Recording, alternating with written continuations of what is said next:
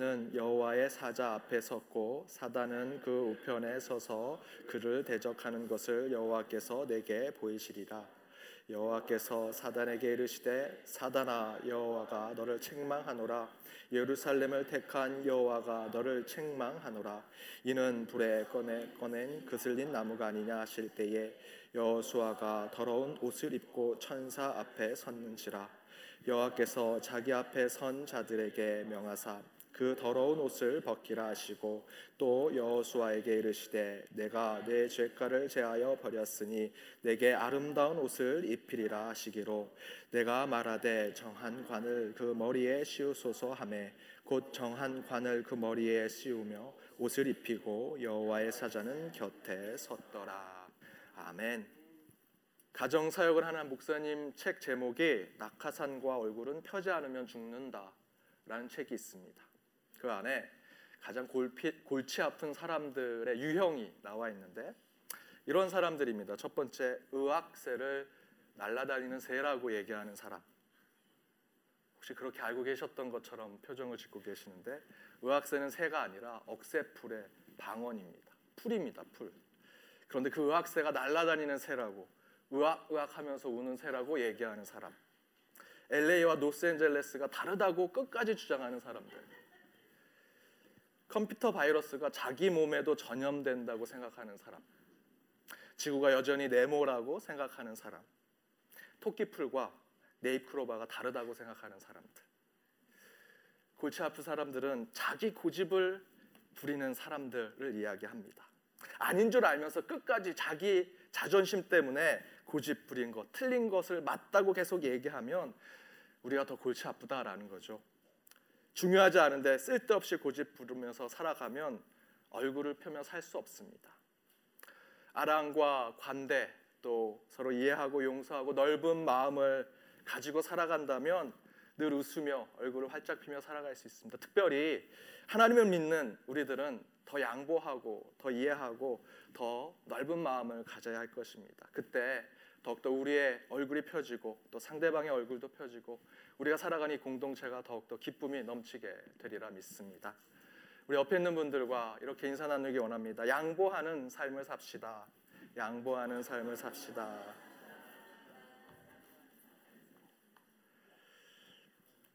믿는 자가 한 번 더 양보한다면 제 생각엔 세상 좀 더 행복해지고 예, 얼굴이 펴지는 삶을 살게 되지 않을까 생각을 합니다. 더 양보하시고 더 넓은 마음으로 살아가신 한 주가 되시기 바랍니다. 말씀 전하도록 하겠습니다. 구원을 향한 꿈이라는 말씀의 전체 주제로 어, 오늘부터 다음 주까지 더러운 옷을 벗고 아름다운 옷을 입어라라는 주제로 말씀을 전하고자 합니다. 요즘 제세살반 된 제 아들이 누나 고자질하는 것에 재미를 붙였습니다. 뭐만 하면 아빠 누나가 뭐해 혼내주세요. 누나가 뭐해요 혼내주세요 매번 얘기합니다. 그래서 제가 아들아 괜찮아. 그런 거 해도 괜찮아. 노래 부르는 거 괜찮아. 그런 거 얘기하지 말고 누나 잘하는 거 칭찬받을 일 나한테 얘기해줘라고 얘기했더니 제 아들이 다시 오더는 오더니 아빠 누나가 사탕 줬어요. 혼내주세요. 아빠 누나가 저 이렇게 머리 쓰다마 줬어요. 혼내주세요라고 얘기합니다. 대화가 안 됩니다. 고자질 하는데 여전히 재미를 붙여서 그리고 제가 가진 결론은 인간은 고자질하기 좋아하는 존재이구나. 우리 어른들로 표현한다면 우리 인간은 남을 비방하고 정죄하고 그것으로 남을 욕된 거 잘못된 것을 보려고 하는 그런 마음을 품고 살아가는 존재이구나라는 것을 깨닫게 되었습니다. 제 인생의 첫 번째 이렇게 벌써 1부 때 고백을 해서 두 번째 고백이 되지만 예, 제 첫 번째 우리 어, 공개적으로 공개하는 저의 이야기 중에 하나가 제가 중학교 때 부반장을 했습니다. 부반장이 특별히 할 일이 없었는데 하루는 선생님이 담임 선생님이 저를 부르시고는 이렇게 얘기하십니다. 오늘부터 너는 맨 뒤에 앉아서 떠드는 아이들 이름을 몰래 적어서 종례 전에 나에게 보고를 해라. 라는 지시를 주셨습니다. 쉽게 제가 스파이가 되는 것이었습니다. 처음엔 제가 그 얘기를 듣고 내가 어떻게 내 친구들의 이름을 적어서 선생님께 혼나게 할 수 있을까? 그래도 내가 목사 아들인데 제가 그때 중등부 회장을 하고 있었습니다. 그래도 내가 교회에서 회장인데 그래도 나름 기도하고 있는 사람인데 신앙심과 양심의 가책을 받아서 그렇게 못하겠다 생각하고 그래도 한 반에 항상 떠드는 친구들이 있잖아요. 그 친구들 이름만 적어냈습니다. 그랬더니 하루는 선생님이 저를 부르셔서 내가 4교시에 그 반을 지나갔는데 분명히 이 친구가 떠들었는데 왜 이름을 안 적었냐? 걔가 맞을 거 네가 맞아라. 그러면서 저를 매질을 하셨습니다. 그 매를 맞고 아 고자질을 해야 되는구나. 눈물을 머금고 그 스파이를 제가 하기 시작했습니다. 처음에는 그렇게 몰래 스파이 노릇하는 게 비양심적이라고 생각하고 신앙적으로 잘못됐다고 생각했는데 제가 누구 이름을 적어내서 그 아이가 혼나고 꾸중받고 체벌을 받는 모습을 보면서 제 마음에 조금씩 재미를 느끼기 시작했습니다. 내가 힘이 있는 사람이구나 하는 생각을 하면서 나 특별히 떠들지 않았는데 예전에 나, 나를 괴롭혔던 친구 딱 보고 그 친구 이름을 적었습니다. 근데 저한테 선생님이 묻지도 않고 그 친구 불러서 혼을 내시는 모습을 보면서 너무나 기뻤습니다. 양심적이냐 아니냐 이런 것들 신앙적이냐 아니냐 이런 것들 생각하지 않고 그렇게 생각했던 저의 모습은 싹 사라지고 어느새 누군가를 고자질하고 고발하고 정죄했을 때 제 안에 기쁨과 통쾌함이 넘치는 저의 악한 모습을 제가 보게 되었습니다.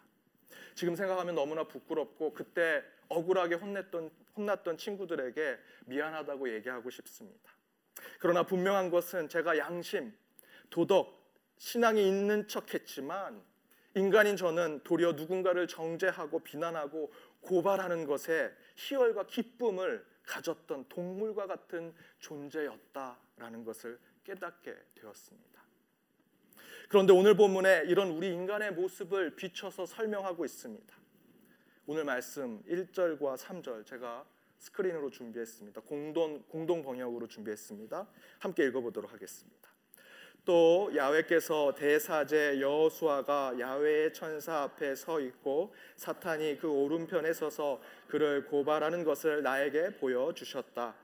그때 여호수아는 때 묻은 더러운 옷을 입고 천사 앞에 서 있었다. 아멘. 여러분 이 말씀을 상상해서 머릿속에 한번 그림으로 그려 보십시오. 대제사장 여호수아. 이 여호수아는 모세의 후계자는 아닙니다. 바벨론 포로 귀한 시대의 대제사장의 이름입니다. 이름이 같을 뿐인데 이 대제사장 그 여호수아가 하나님 앞에 서 있는데 그 옆에 사단이 서 있습니다. 그런데 그 사단이 계속해서 여호수아 제사장을 향해서 너 이런 잘못했지, 너 이런 거 잘못했지 정죄하고 비난하고 있습니다. 그러면 물을 수 있습니다. 여호수아는 제사장인데 뭐가 억울하고 불공평하게 비난받고 잘못을 지적받는 것에 대해서 하나님께 따질 수 있을 것입니다. 근데 그렇게 하지 못합니다. 왜냐하면 3절에 보니까 대제사장 여호수아는 때 묻은 더러운 옷을 입고 있었다라고 기록하고 있습니다. 대제사장 여호수아도 사단의 고자질과 비난과 정체, 정죄에 결코 깨끗하지 못한 모습을 보여주고 있는 것입니다. 다시 정리해서 말씀드리면 하나님의 천사 앞에 두, 존, 두 존재가 서 있습니다. 한쪽은 한 나라의 종교적 역할하는 대제사장. 지금으로 따지면 고, 교황과 같고 우리 교회로 같으면 저와 같은 존재가 그 앞에 서 있습니다.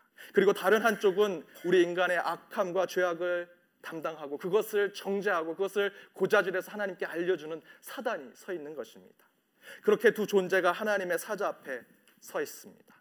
그런데 저는 이 말씀을 묵상하면서 이 두 존재가 하나라고 생각합니다. 앞에서 제가 설명드린 대로 학급에서 스파이 노릇하면서 느꼈던 저의 그 이중적인 모습처럼 대제사장 여호수아와 사단도 완전히 다른 존재인 것 같지만 잘 살펴보면 서로 하나로 하나된 존재로 있다라는 것입니다. 내가 예수 믿는 사람인데 내가 교회 회장인데 내가 기도하는 사람인데 라는 생각과 더불어 그런데 이렇게 몰래 친구의 이름을 적어내니 재미있네. 내가 미워하는 친구가 혼나니 내가 기분이 좋네. 남의 고난과 억울함과 불공평이 내게는 만족이 되고 내게는 행복이 되네라는 생각을 같이 가지고 있는 그 사람이 김주용이라는 한 사람 안에 그 양쪽에 있는 생각을 다 품고 있었다라는 것입니다. 그런 기준으로 오늘 본문 대제사장과 사단이 하나님 앞에 서 있지만 그 둘은 결코 나눠져 있는 존재가 아니다라는 것입니다. 그들은 하나입니다. 한 사람 안에 우리는 대제사장과 같은 모습과 비난과 정죄와 악담을 입에 가득 품고 있는 사단의 모습이 우리 안에 함께 있다라는 것입니다. 정신 분석가 칼 구스타프 융은 그림자 원형 이론이라는 것을 주장합니다. 그 이론의 핵심적인 표현은 이것입니다. 내가 가장 싫어하는 사람의 모습은 곧 내가 나 스스로 내 가장 싫어하는 모습이다.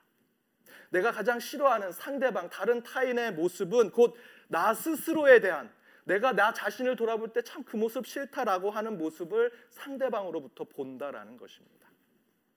타인에게 미움, 악이라는 감정을 품게 되는 이유는 내가 나의 모습 가운데 가장 싫어하는 모습을 타인으로부터 보게 될 때 내 안에 자기 비하 그리고 나의 정신적 트라우마가 생기는 것을 먼저 막고 그것을 방어하기 위해서 방어 기제로 작동되는 현상이 미워하고 정죄하고 악의를 품는 것이다. 융은 이렇게 얘기합니다. 다른 사람에게 나의 단점을 투사하고 미워함으로써 자신의 단점이 아닌 타인의 단점, 곧 타인의 죄와 악의 문제로 책임을 전가하려는 것이 바로 그림자 원형의 인간의 모습이다. 이 이론대로 이 말씀을 해석하고 적용한다면 바로 대제사장의 마음 속에는 사단의 존재가 숨겨져 있습니다. 또한 사단은 금은 보석, 비단과 같은 것으로 거룩한 제사장과 같은 옷을 입고 있을 뿐이지 실제로 그는 사단이다라는 것입니다. 따라서 오늘 본문에는 한 사람만 서 있는 것입니다. 대제사장의 화려하고 거룩한 옷을 입은 거룩, 거룩, 거룩하는 척하는 사람과 굶주린 사자처럼 돌아다니면서 상대방의 약점과 잘못과 문제만을 물어뜯으려고 하는 혈안이 된 사단과 같은 그 양극에 있는 것이 한 사람 안에 다 나타나고 있습니다. 그런데 그 사람이 제 자신이요 또 여러분이 될 수 있습니다. 하지만 이렇게 물을 수 있습니다. 어떻게 왜 제사장이 사단이라고 얘기하십니까? 사단은 사단일 뿐 아닙니까? 그러나 그 질문은 오늘 본문의 핵심된 질문이 될 수 없습니다. 이 본문이 우리에게 가장 핵심적으로 지적하고 있는 것은 그 가운데 한 사람 가운데 죄와 선, 선과 악이 같이 있고 그 가운데 죄인된 모습이 같이 묶여져 있다라는 것입니다. 그들이 대제사장이든 사단이든 우리 모두는 죄인임을 이야기하고 있는 것입니다. 더러운 옷을 입고 있는 제사장도 사람들을 죽어라 비난하고 고소하는 사단도 어느 누구도 우리는 스스로를 구원할 수 없음을 설명하는 것입니다. 지금 저처럼 그럴싸한 하나님의 말씀을 이런 지식, 저런 지식, 철학과 신학을 이용해서 아는 척, 잘난 척, 거룩한 척, 대단한 척, 뭐 있는 척하는 목사도 내 안에 도저히 구원받을 수 없는 사단이 존재한다는 것입니다. 더불어 이 자리에 앉아 있는 여러분도 나름 대제사장처럼 꾸미고 왔습니다. 영혼의 거룩한 옷을 입고 왔습니다. 거룩함, 경건함, 성스러운 삶을 사는 것 같지만 여러분의 영혼 이제 막 불에서 꺼낸 검게 탄 나무 토막에 불과하다라는 것을 아셔야 한다라는 것입니다. 저도 여러분도 어느 누구도 스스로를 구원할 수 없습니다. 그렇다면 우리는 어떻게 구원받을 수 있는가? 특별히 오늘 본문을 통해서 그 구원의 방법을 함께 나눠보고자 합니다. 첫 번째는 먼저 3절의 말씀을 읽어보도록 하겠습니다. 3절입니다. 함께 읽겠습니다. 여수아가 더러운 옷을 입고 천사 앞에 섰는지라. 더러운 옷을 입은 채 그대로 주님 앞에 와야 한다라는 것입니다. 지난주 주보에 먼저 다음 주 말씀을 예고하기 위해서 말씀의 일에라는 것을 작성하는데 그곳에 제가 이렇게 표현해 놨습니다. 구원을 향한 회개의 핵심은 회개자의 절실함이 아니라 죄인을 향한 하나님의 긍정하심이다. 여러분 어떻게 기도하시면 회개하고 구원받을 수 있겠습니까? 기도 열심히 하면 구원받을 수 있겠습니까? 목소리가 쉬도록 기도하고 또 피가 나오도록 기도하고 그러면 하나님이 용서해 주시고 저희 구원해 주실까요? 내 몸을 괴롭혀야 천주교에서 얘기하듯이 내가 공로를 쌓고 행위하고 혹시 내 몸에 자해를 좀 하고 좀 더 내 안에 고통을 갖게 하는 것으로 예수님의 그 십자가를 내 몸에 조금이라도 흔적을 만드는 것으로 내가 구원받을 수 있을까? 저는 그런 구원관을 가졌던 적이 있습니다. 그래서 그때는 내가 좀 기도하면서 몸에 해가 있어야겠다. 요번 부흥에 가서는 내 손바닥에 피가 나도록 기도해서 구원받아야겠다 생각하고 부흥에 가서 정말 손바닥에 피가 나도록 손바닥 이 박수를 치고 정말 찬양을 불렀는데 제 결론은 박수를 치는 걸로 손바닥에 피는 나지 않는다라는 것입니다. 손은 부을 수 있습니다. 그래서 제가 했던 방법이 뭐냐면 제 무릎을 치기 시작했습니다. 내 무릎에 피멍이 들도록 피가 나도록 해서 내 죄를 다 씻어내야겠다. 정말 허벅지를 양쪽을 쳐가면서 찬양하고 기도했습니다. 정말 피가 났습니다. 근데 그의 짧은 바지를 입고 다니지 못했습니다. 여름 내내 피멍이 들어 있어서 하지만 전 그 이후로도 엄청난 죄를 짓고 살았습니다. 여러분 목소리가 쉬고 여러분의 몸을 해하면서 그렇게 공로를 쌓고 행위하는 것으로 구원받을 수 있겠습니까? 매일 기도탑을 쌓는 것으로 일천 번제를 드리는 것으로 일천 번제는 여러분 횟수가 아닙니다. 솔로몬이 제사를 드릴 때 일천 번에 일천 마리의 제, 제물을 번제물을 바친 것입니다. 그런데 교회에서는 여러분 천 번을 채우시면 구원받을 수 있습니다. 성공할 수 있습니다. 잘 될 수 있습니다. 1천 번째 헌금 드리십시오. 아닙니다. 여러분 그렇게 구원받을 수 없습니다. 그렇게 해서 하나님께서 용서해 주실까? 구원의 조건을 받을 수 있을까? 저는 그랬으면 좋겠습니다. 제가 머리가 나쁘고 엉덩이로 공부하는 스타일입니다. 저는 노력하고 행위해서 수고해서 땀 흘려서 구원받는 종교였으면 좋겠습니다. 그러면 오늘부터 우리 부흥하겠습니다. 기도하겠습니다. 여러분 피토하도록 기도하십시오. 구원이 이루어질 것입니다. 그렇게 하면 너무 좋겠습니다. 저는 그런 피토하도록 기도할 것입니다. 여러분에게 그렇게 강요할 수 있습니다. 그런데 그렇게 용서되고 회복되며 구원받는 것이 아니라고 오늘 본문은 이야기합니다. 오늘 본문은 이렇게 표현합니다. 차라리 그렇게 하지 말고 죄된 모습 그대로 주님께 나아가라. 더러운 옷, 더러운 신을 신고 그대로 주님 앞에 나가라. 그것이 오히려 하나님 앞에 용서받고 새롭게 되는 것에 하나님께서 그 가운데 구원의 시작을 우리에게 깨닫게 해주고 있습니다. 스크린을 한번 보시겠습니다. 예수님의 얼굴인데 19세기 프란스코라고 하는 그림입니다. 그런데 그 옆에 보시면 이상하게 예수님의 얼굴이 이상하게 됐습니다. 스페인 어느 할머니가 이 훼손된 그림을 고쳐보겠다고 본인이 거기에 붓을 대가지고 이렇게 만들어 놨습니다. 이 기사 밑에 이렇게 써 있습니다. 차라리 놔두지. 제가 교회 일을 끝내고 집에 갔습니다. 제 방에 제가 아끼는 상자가 있는데 그 상자가 깨졌습니다. 근데 누가 이렇게 테이프로 붙여놓고 이렇게 찌그러진 곳엔 아이들이 갖고 노는 찰흙이 거기에 이렇게 붙어져 있습니다. 누가 봐도 제 자녀가 망가뜨린 겁니다. 그래서 제 딸을 불렀습니다. 누가 그랬어? 뭐가요, 아빠? 어머, 상자가 망가졌어요? 너무나 태연하게 얘기하는 겁니다. 혼내기도 좀 그렇고, 그래, 가라. 제가 이렇게 상자를 보는데 그냥 가만히 놔뒀으면 제가 전처럼 완벽하진 않더라도 잘 고칠 수 있는데 거기에다 테이프를 붙이고 이상한 찰흙을 거기다 넣고 본드를 붙인다고 풀을 해놨는데 도저히 회복이 될 수 없는 상자가 되었습니다. 그때 저는 생각했습니다. 차라리 놔두지. 그럼 내가 회복시킬 텐데. 그런데 우리가 우리의 영혼을 그렇게 하고 있다라는 것입니다. 구원받기 위해서 특별한 찬양 콘서트를 가려고 합니다. 제가 지난주에 힐송 콘서트를 조금 부정적으로 얘기했는데 그것이 나쁜 것이 아닙니다. 구원은 우리의 의식주와 같은 것입니다. 하지만 그 안에 찬양과 성경 공부를 하는 것은 우리가 의식주만 해결하고 살 수 없습니다. 영화도 봐야 되고 스포츠도 봐야 되고 취미 생활 해야 됩니다. 그렇게 했을 때 우리의 삶이 풍성해지는 것처럼 성경 공부, 찬양 집회, 또 기도 집회는 그런 것을 의미합니다. 그런데 그런 옆에 있는 것을 가지고 그 사이드에 있는 것 가지고 그 가운데 구원을 찾는다라는 것입니다.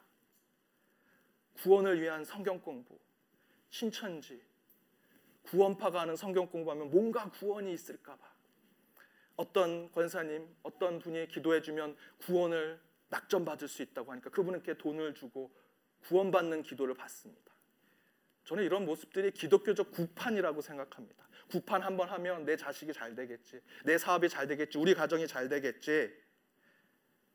여러분 그렇게 공로와 행위와 수고와 노력으로는 우린 도저히 구원받을 수 없습니다. 여러분 죄된 부분을 그런 것으로 덧칠하고 덧대고 마치 그 악한 것을 하얀 회칠로 만들어서 잘 보이려고 할지라도 구원의 문제는 절대로 해결할 수 없습니다. 그렇게 구판을 버린다 할지라도 결코 구원은 우리의 삶 가운데 이루어지지 않습니다. 우리의 회개의 방법, 우리의 죄인의 모습에서 벗어나서 구원받는 방법은 그저 여러분이 갖고 있는 그 더러운 옷 입은 대로 그대로 주님께 나아가는 것입니다.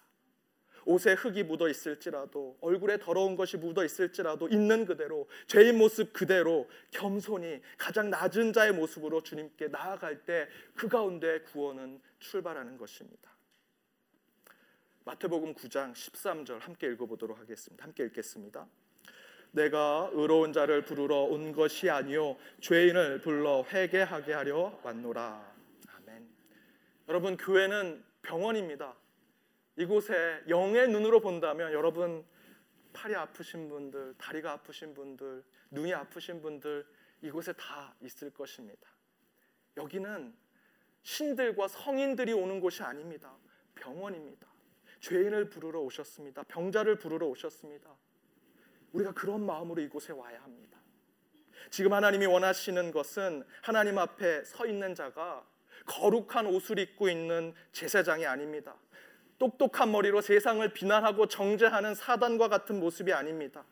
더럽지만 추하지만 죄로 물들어 있지만 그 옷 그대로 입고 오는 자들을 하나님은 기다리고 계십니다. 그 가운데 하나님께서 구원해 주신다라는 것입니다. 담배 피시는 분들 그것이 그것이 죄된 것이라고 생각해서 교회 안 오시는 분들이 가끔 있습니다. 제가 신방에서 신방에 갔는데 어, 우리 권사님 남편 되신 분이 담배 펴서 교회 못 온다 그러면 저는 피더라도 오세요라고 얘기합니다. 담배에 대해서 성경에는 하나도 기록되어 있지 않습니다. 하지만 신앙의 덕의 문제로 저희는 담배를 금기시하고 있습니다. 하지만 담배 때문에 교회 못 오신다라고 하면 저는 받아들일 수 없습니다. 오셔야 합니다.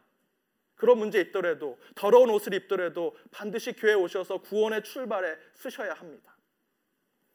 그런 부담스러움을 가지고 계신다면 교회로 오십시오. 하나님께서 용서하시고 회복하시고 온전한 곳으로 인도하시리라 저는 믿습니다. 제가 전에 설교 때 말씀드렸던 예화인데 저희 외할아버지가 평생 담배를 피셨습니다. 늦은 나이에 설의 집사 되시고 세례 받으시고 저는 구원 받으셨다고 믿습니다. 근데 저희 외할아버지가 교회 갈 때도 꼭 담배를 가져가십니다. 그러면 그걸 그냥 가져갈 수 없으니까 하얀 두루마리 휴지에 돌돌돌돌 맙니다. 이렇게 말고 저렇게 말고 그리고 꼭 교회 가실 때는 못이 하얀 못이 와이셔츠를 입고 가십니다. 좀 검은색이나 색깔 있는 옷을 입고 가면 담배가 티가 안 날 텐데 꼭 하얀 와이셔츠를 입으니까 그 담배를 꽂으면 누가 봐도 나 담배 가져왔어라는 게 보입니다. 그래서 가십니다. 저랑 같이 들어가면 저희 할아버지는 항상 저 맨 끝에 자리에 앉으십니다. 할아버지 일로 오세요. 아니야 냄새나 안 돼. 냄새나 하나도 안 납니다. 그런데 그분은 그런 마음을 갖고 계신 겁니다. 나는 잘못됐어. 나는 여전히 더러운 옷을 입고 있어. 그런 마음으로 맨 뒤에 가서 목사님 단에서 가장 먼 곳에 있어야 그래도 용서받은 기분으로 예배를 드릴 수 있다고 항상 저 구석에서 예배 드리는 외할아버지 모습이 기억이 납니다. 저는 그 외할아버지 모습 가운데 구원이 출발하고 시작되고 있다고 믿습니다. 구원을 받기 위한 회개의 삶은 제사장이 되어서 목사가 되어서 사제가 되어서 주님께 가는 것이 아니라 죄인된 모습 그대로 추한 모습 그대로 불에 탄 검은 숫덩이 그대로 주님께 가야 하는 것입니다. 하나님은 우리를 구원하시기 위해서 죄인의 삶을 긍정하고 계십니다. 죄인을 향한 하나님의 마음, 하나님의 그 긍정하심이 곧 은혜입니다. 바로 그 은혜 가운데 우리는 구원을 받을 수 있는 것입니다. 여러분, 어떤 것이 여러분 교회 오고 주님께 나아가는 것을 방해하고 있습니까? 여러분 있는 그대로 오십시오. 추한 옷 입고 그대로 오십시오. 더러운 옷 입고 그대로 오십시오. 그 가운데 하나님께서 구원의 역사를 여러분의 삶 가운데 보여주실 것입니다. 두 번째, 어떻게 구원받을 수 있는가? 오늘 본문 속에서 이야기하는 두 번째는 구원에 대한 문제에 대해서 우리는 지극히 겸손해야 한다라는 것입니다. 4절 말씀을 함께 읽어보도록 하겠습니다. 4절입니다. 여호와께서 자기 앞에 선 자들에게 명하사 그 더러운 옷을 벗기라 하시고 또 여호수아에게 이르시되 내가 내 죄가를 제하여 버렸으니 내가 아름다운 옷을 입히리라 하시기로 아멘. 4절에서 그 더러운 옷을 내가 벗어라라고 말씀이 나오면 너무 좋겠는데 그렇지 않습니까? 내 죄의 모습, 죄의 더러운 모습이 있으면 그것을 벗으라 해서 그것을 내가 벗으면 너무 좋겠는데 뭐라고 표현되어 있습니까? 더러운 옷을 벗기라. 더러운 옷을 벗는 것에 대해서 회개하고 죄 용서받는 것에 능동적인 우리 인간이 할 수 있는 능동적인 방법을 알려주지 않고 계십니다. 그렇다면 회개에 대해서는 우리가 할 일 아무것도 없는 것이냐? 인간은 그저 가만히 있어야 하는 것이냐? 아닙니다. 우리의 추하고 더러운 옷을 입은 채 하나님께로 그대로 그 모습 그대로 나아가는 것 그리고 그 삶을 그대로 하나님께 맡기는 삶 그것이 구원을 향한 우리의 신앙이다라는 것입니다. 가늠한 여인이 잡혀왔습니다. 돌로 맞아 죽어야 할 죄를 저질렀습니다. 그런데 예수님께서 도, 죄가 없는 자는 돌로 치라 하셨습니다. 모두가 돌을 던지고 돌을 내버려 두고 다 떠나가게 됩니다. 그때 예수님께서 나도 너를 정죄하지 않겠다. 다시는 죄를 범하지 말라 하시고 그를 보내십니다.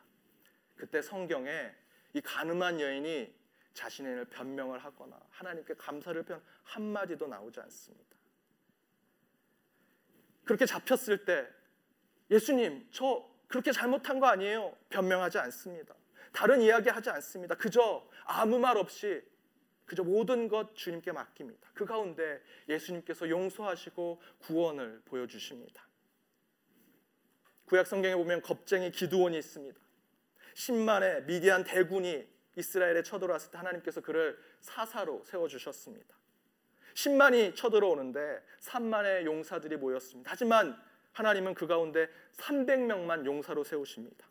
그리고 그들에게 큰 항아리, 횃불, 나팔만을 허락하십니다. 창과 칼과 방패를 주셔야 되는데 무기를 주셔야 되는데 나팔, 항아리, 횃불 이런 것을 주십니다. 제가 기도원이라면 하나님 이게 뭡니까? 지금 싸워야 되는데 10만의 대군입니다. 3만도 부족하고 5만, 7만, 10만을 우리에게 주셔야 되고 칼과 창과 더 좋은 무기를 주셔야 되는데 300명의 큰 항아리에 횃불에 나팔 이게 뭡니까? 라고 따졌을 것입니다.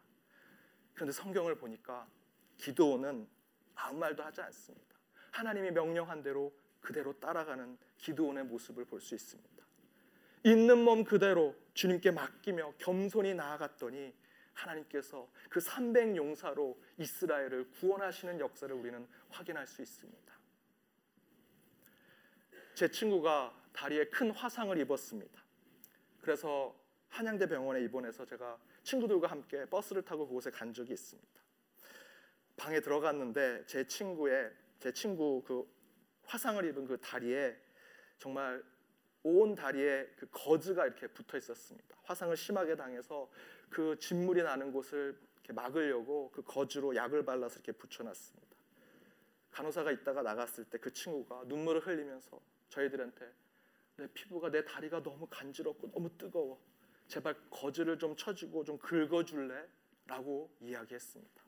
그래서 저는 그 친구의 마음을 이해하면서 거즈를 떼고 긁어주려고 하는데 한 친구가 이렇게 얘기했습니다. 안 돼.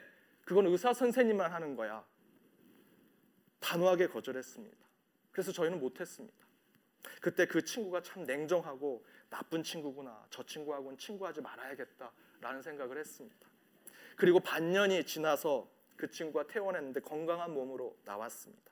그런데 그 친구가 그렇게 냉정하게 딱 잘라서 의사 선생님이 떼야 돼라고 얘기했던 그 친구한테 가서 감사하다고 얘기하는 겁니다. 그때 내가 긁고 싶고 만지고 싶은 유혹이 있었는데 그것을 네가 그렇게 단호하게 얘기해줘서 그 유혹을 이겨낼 수 있었다고. 그래서 잘 치료가 돼서 완쾌되었다라고 이야기한 것을 들었습니다. 여러분, 저와 여러분이 입은 그 더럽고 추하고 죄로 물든 그 옷은 화상 환자의 불탄 피부에 붙어 있는 거즈와 다를 바가 없습니다. 우리는 빨리 그 거즈를 내가 떼고 싶고 만지고 싶고 내가 새로운 약을 바르고 싶지만 여러분 그 유혹을 이겨내야 합니다.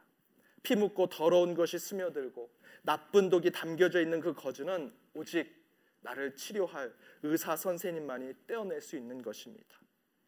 환자인 우리는 그저 떼내고 싶고 만지고 싶은 유혹을 이겨내고 오직 치유자이신 의사 선생님께 내 몸을 맡기는 것이 완쾌되고 회복되는 것의 최선입니다.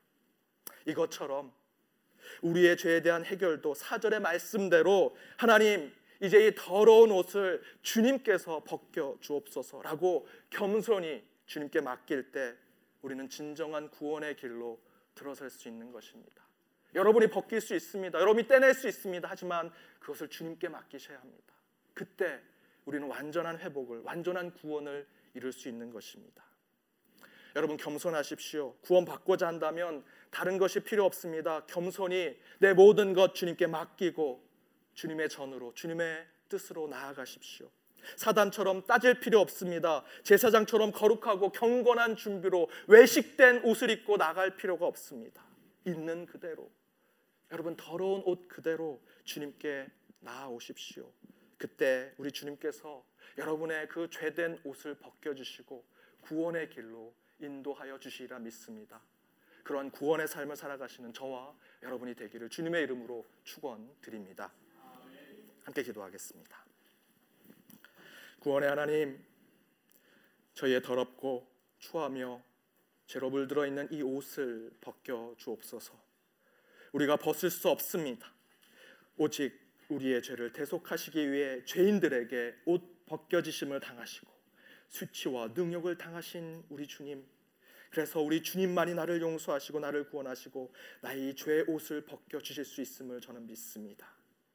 주님, 죄인된 모습 그대로 주님께 가오니 용서하시고 아무것도 자랑할 것 없어 겸손히 모든 것 주님께 맡기고 나가는 우리의 온전한 삶이 되게 하여 주옵소서.